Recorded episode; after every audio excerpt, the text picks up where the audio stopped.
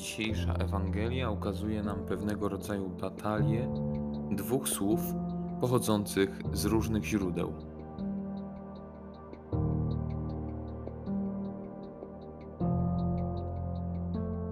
Pierwsze pochodzi od ducha określonego tutaj jako nieczysty.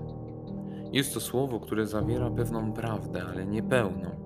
Można by powiedzieć, że to tylko taka prawda pozorna, powierzchowna, bo przecież nie można zaprzeczyć temu, że Jezus Nazarejczyk to święty Boga.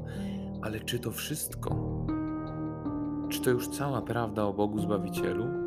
Jeszcze dalej od prawdy jest fragment, który mówi o tym, że Jezus przyszedł, by nas zgubić, jest to fałszywe oskarżenie rzucone w Jezusa Chrystusa, które uświadamia nam, że to, co zły duch mówi o Bogu, nigdy nie będzie prawdą, choćby było w nią bardzo pięknie zapakowane.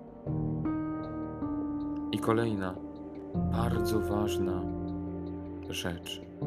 Jeśli duch nieczysty zdobył się na odwagę, by rzucać oskarżeniami by nas oskarżać, by oskarżać Najświętszego, to nigdy nie cofnie się przed jakimkolwiek oskarżeniem.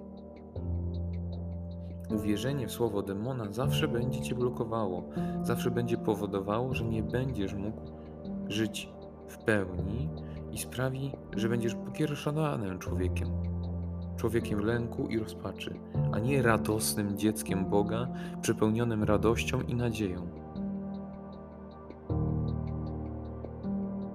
Jednak Ewangelia nie kończy się w tym miejscu i jak zwykle wlewa w nasze serca nadzieję, bo ukazuje odpowiedź Jezusa na słowo złego.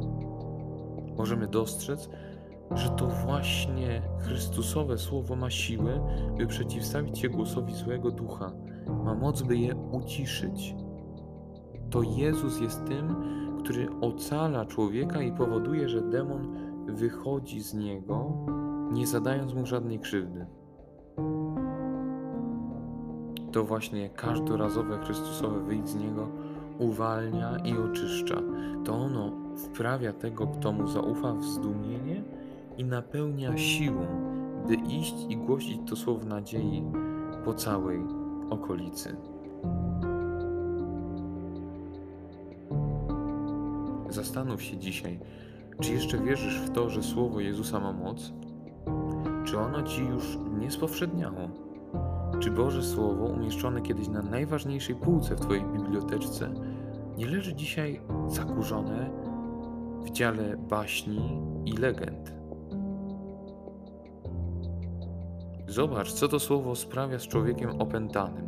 Czy naprawdę myślisz, że nie ma ono mocy, by zmienić Twoje życie? Spróbuj znaleźć chwilę, by na spokojnie stanąć przed Panem i przeanalizować, jak wiele chwil Twojego życia on ocalił, jak wiele momentów uczynił piękniejszymi, jak wiele spraw, które były spisane na straty, ocalił. Uwierz Słowu Boga i zrozum, że gdy tylko wpuścisz je do swojego życia i pozwolisz mu w sobie pracować, to będzie ono miało moc, by rozgonić wszystkie demony, które są w tobie, a którymi mogą być nałogi, słabości, lęki czy nieuporządkowane sprawy, o których być może nawet nie wiesz. To trochę tak jak w pokoju, w którym jest straszny bałagan. Dopóki nie zaświecisz nim światła, to ten cały syf, który w nim jest, nie będzie raził cię w oczy, może nawet nie będzie ci przeszkadzał. Jednak po zapaleniu światła prawdopodobnie nie będziesz w stanie znieść tego widoku i zmotywujesz się, by pokój uporządkować. Tak właśnie działa Boże Słowo. Jeżeli tylko zdecydujesz się, by je zapalić, to wyciągnie cię ono z mroków piwnic do światła pięknego pałacu i pozwoli ci cieszyć się pełnią życia. Co więc zrobić?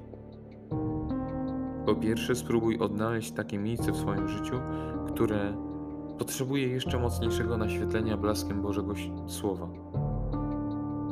A po drugie, zastanów się, czy chcesz być głosicielem może chwytliwego, ale jednosezonowego słowa złego ducha na wzór portali plotkarskich, czy jednak wolisz szerzyć prawdziwe słowo życia, które nigdy nie traci na swojej atrakcyjności i zapamiętane zostanie na wieki.